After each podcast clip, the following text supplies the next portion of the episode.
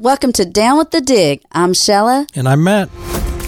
This is a podcast presented by the Ohio Laborers Union to keep you connected to your labor family. This is Down with the Dig. Shella, one thing that I've never experienced is an on the job injury. So I don't wouldn't even know what to do if something happened at work and I got hurt. Well, the thing that you always hear is workers' compensation. so I guess today's guest will kind of fill us in on what that actually means and maybe, you know, some steps on what we should do if we're ever injured on a job. I think I will learn a lot because I really don't know anything about workers' compensation. And neither do I. We are joined today by Glenn McKinley, Acting Director of Loss Prevention Operations for the Ohio Bureau of Workers' Compensation. Hi, Glenn. Hello. How are you today? Good. Why don't you start off by telling us a little bit about your background? Well, um, I have been uh, involved in safety and health field since uh, about 1992, 93. Um, so quite a while. Uh, I started out uh, as a uh, um, a safety person for a Metro Park district. Um, then I went on to uh, working as a uh, um, adult education coordinator for a program focused on environmental health and safety. And then I moved on to being a compliance officer for the state of Ohio Public Employment Risk Reduction Program and did that for almost 20 years until I transitioned to being the director of the program.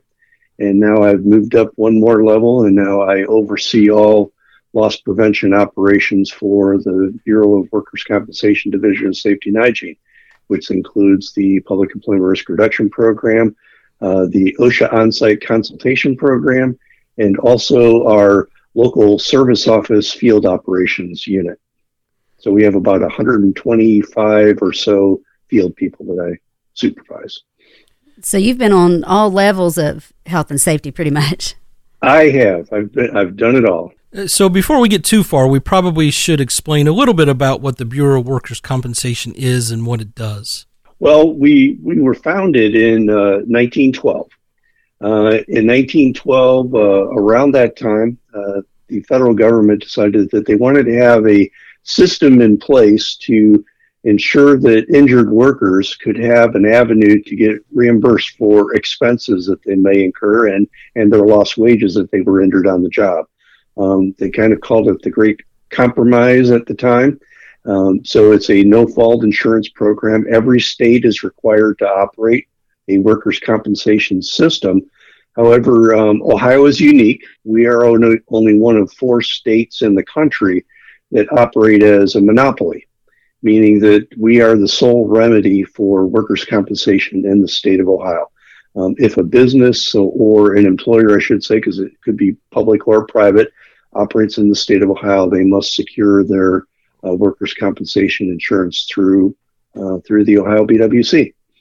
I saw where you guys provide the insurance for about two thirds of Ohio's workforce. That's a lot of people.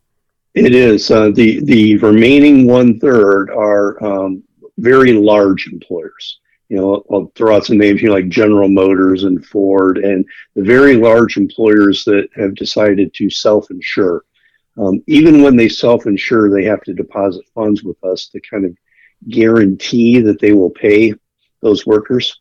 So um, we we oversee them, but they pay out their claims directly themselves. Um, what was the reason Ohio created the system?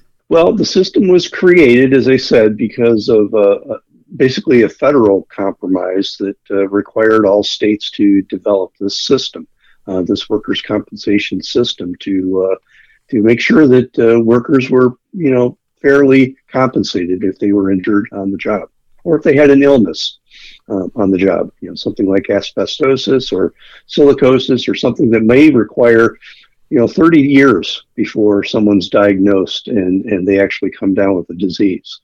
So it's, it's a long-term program.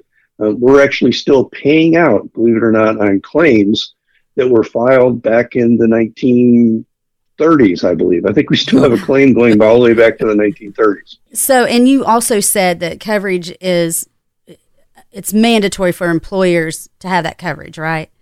Correct. Either they have to have it through us or they have to be large enough uh, that they can self insure. Other states, kind of put it in perspective, other states um, may have like a public private um, agreement where they have private insurers that that kind of compete in an open marketplace. Um, Ohio long ago decided that um, we really wanted to just be the sole remedy because it gets confusing um, for employers, especially even larger employers. Uh, when you move from state to state to state, it's very difficult to decide how you're going to provide coverage. And we, a few years ago, we even provided our out of state coverage so that we provide coverage for um, uh, employers that may have operations in other states. And Ohio is considered what the largest state operated. We are. We are the largest state fund. As I said, there are only four. Um, period that are are true monopolies. Uh, the other states are North Dakota, Wyoming, um, and Washington State.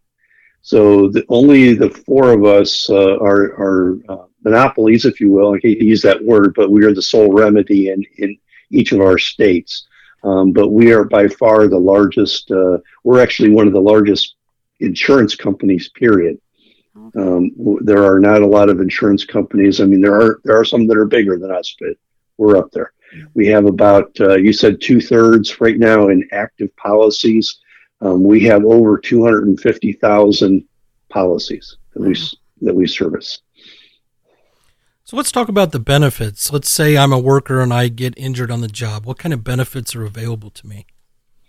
Well, as an injured worker, you know, it depends upon obviously the nature of your injury, but you've got the uh, ability to apply for workers' compensation coverage. Um, we do that through a basic claim form, uh, and uh, the employer certifies the claim, and, and uh, depending upon the, the circumstances, uh, it may or may not be investigated. Normally, we allow the employer to certify the claim, and then we pay. Um, depending upon again the circumstances we we pay the medical bills and then if the person is off work for an extended period of time we also will pay lost wages. But lost wages typically do not kick in until after seven days. So if i was like say exposed to asbestos 10 years ago but mm-hmm. di- you know didn't have any kinds of signs or symptoms that i had been exposed to it do you pay that like once that I'm diagnosed with some sort of illness caused by that?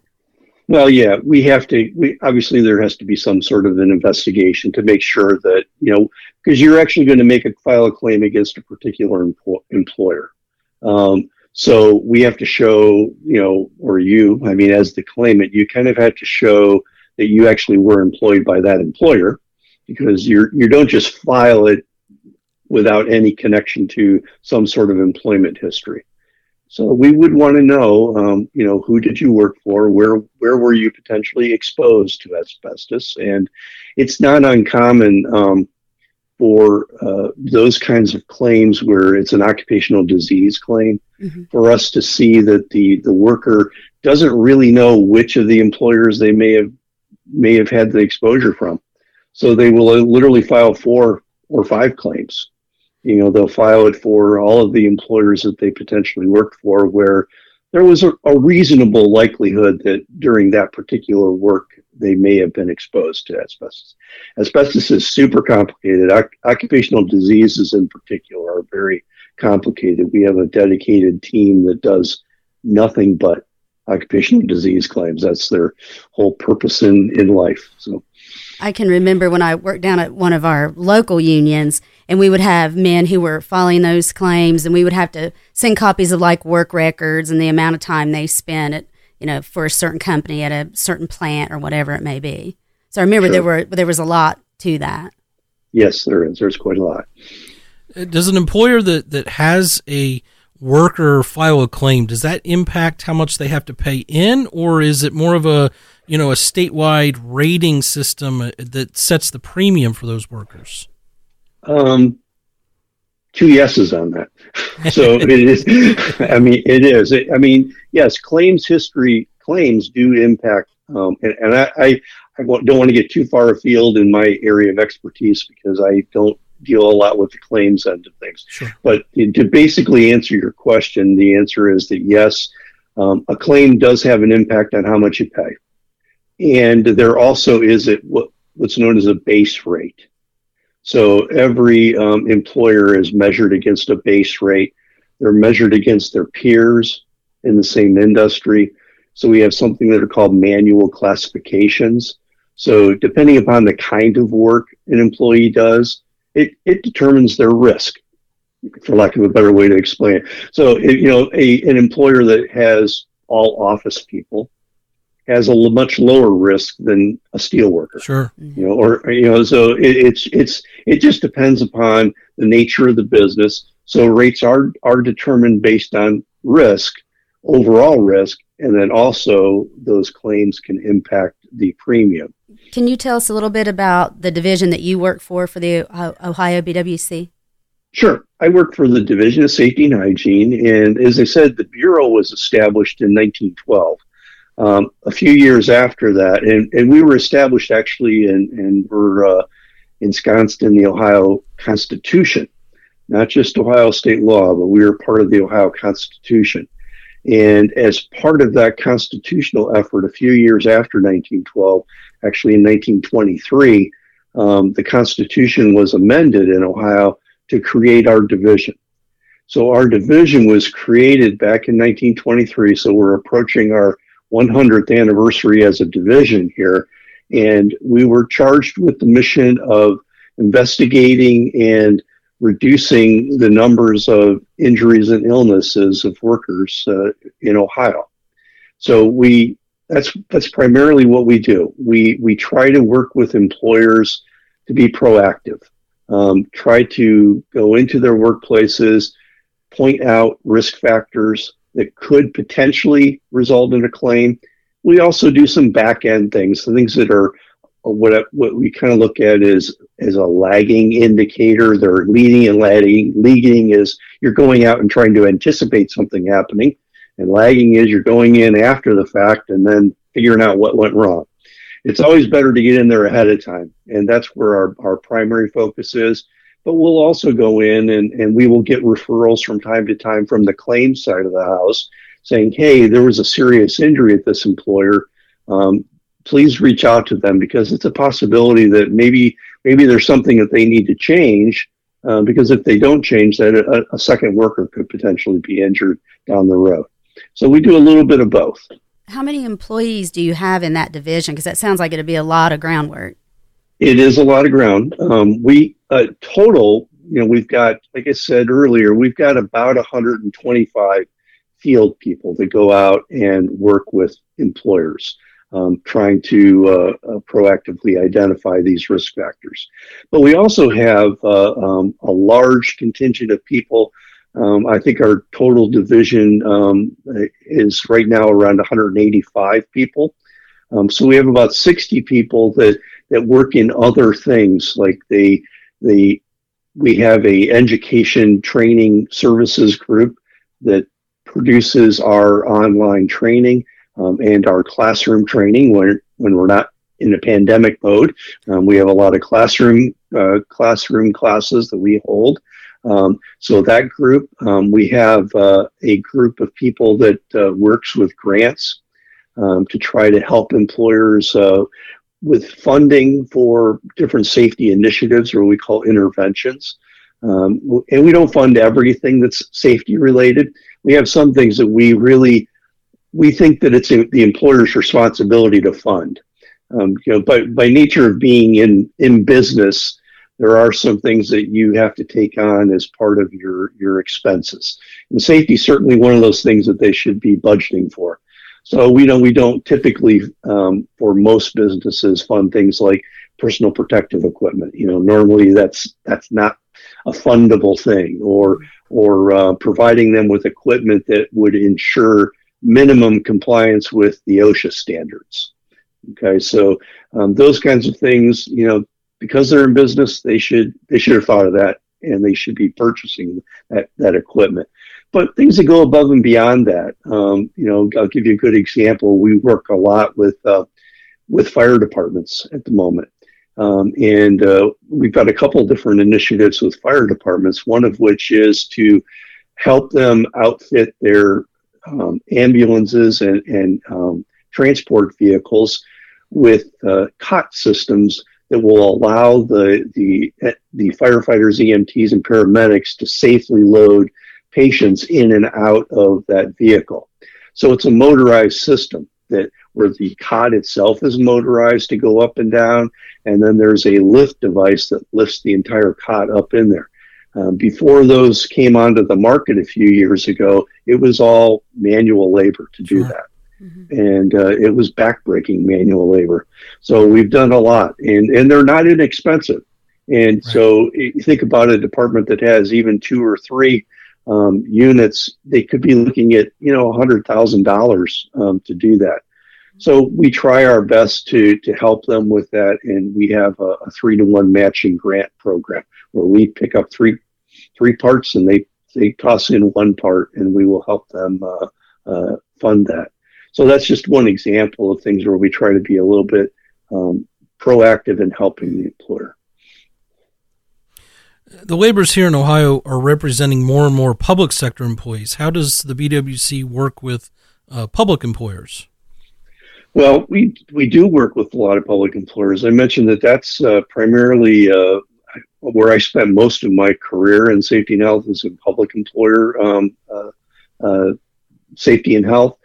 And we have the Public Employment Risk Reduction Program, which uh, is is a little bit unique. In fact, it's it's very unique in that it's the only program like it in the entire country where it's expected to provide, or we expect uh, uh, the staff there to provide both consultative assistance, or what we call compliance assistance, to public employers, and they are also the enforcement agency. So they enforce the, the regulations that we've adopted and incorporated by reference um, in, the, in the Ohio Revised Code or Ohio Administrative Code. And uh, they, they functionally act as OSHA. Now, I say that they're unique because uh, every other state that has something like our public employment risk reduction program is over, they have an oversight from federal OSHA. And uh, they do that through something called a state plan. If, if you operate a state plan in your state, then you are required um, by federal law to cover your public employees. At the moment, only 28 states have taken that option. Okay. And of those 28 states, um, most of them cover both public and private employees. There are a handful of states that just provide public sector coverage, and those are New York, Connecticut, um, New Jersey, and Illinois. And I'm trying to think of which one I'm forgetting, but there's one more that I'm forgetting. But uh, they they also provide uh, um, uh, they only provide public sector uh, enforcement, and then OSHA provides the private sector enforcement. Uh, the, the, the other states, and kind of using Ohio as the example, um, all of our bordering states are, are different. Um, Ohio is not a state plan, so we have no oversight from federal OSHA. We operate entirely under uh, the Ohio Revised Code, um, but uh, Michigan, Indiana, and Kentucky have state plan states.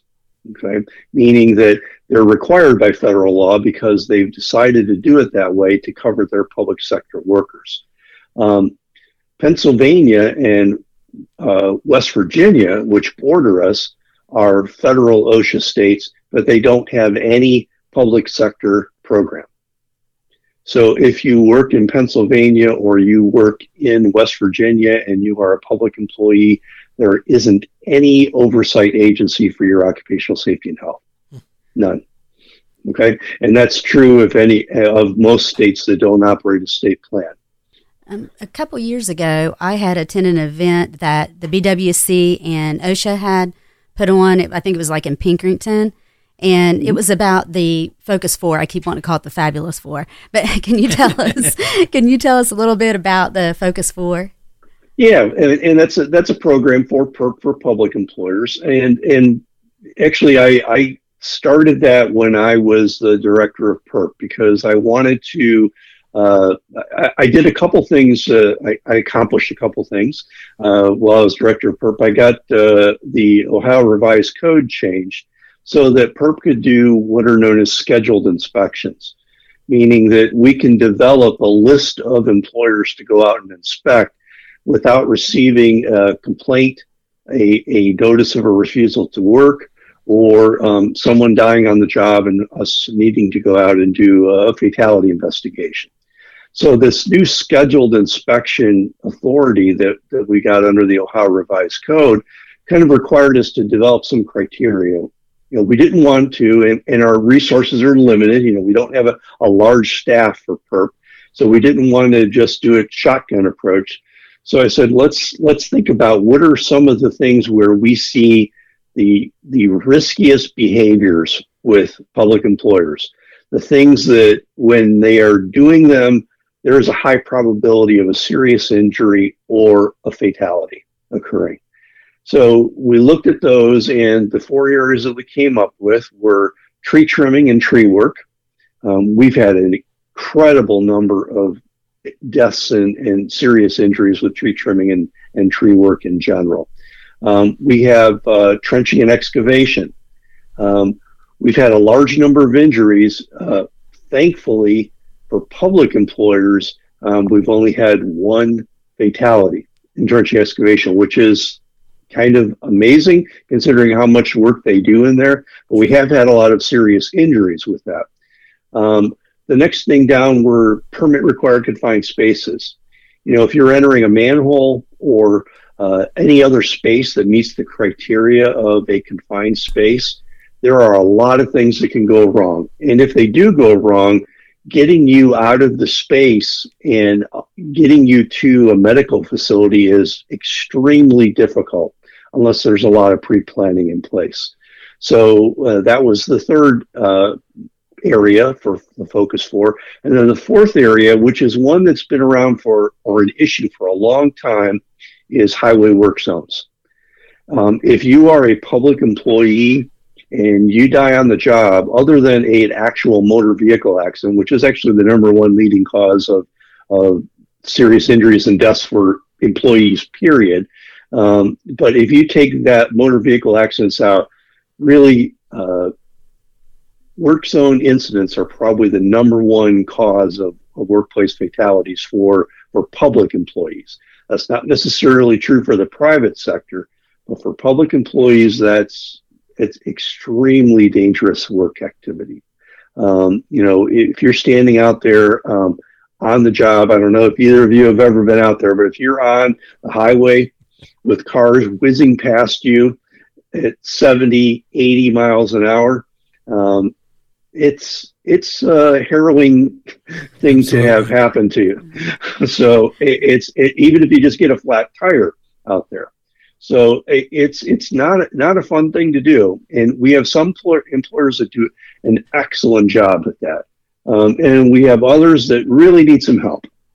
So you know we wanted to make sure that that was uh, one of our one of our focus four areas. So those are the four areas that are covered under the focus four and and you'll hear osha talk about a focus four also but they have a focus four for construction activities which is a little bit different um, but that's for the private sector and i know we do a lot of work zone safety advocacy and i know that um, bethany billy our executive director was actually they shot a commercial out there and and she was in one of those work zones and she talked about that feeling of those cars just flying by you at 70 miles an hour. So uh, I can imagine the, the danger that those men and women face out there.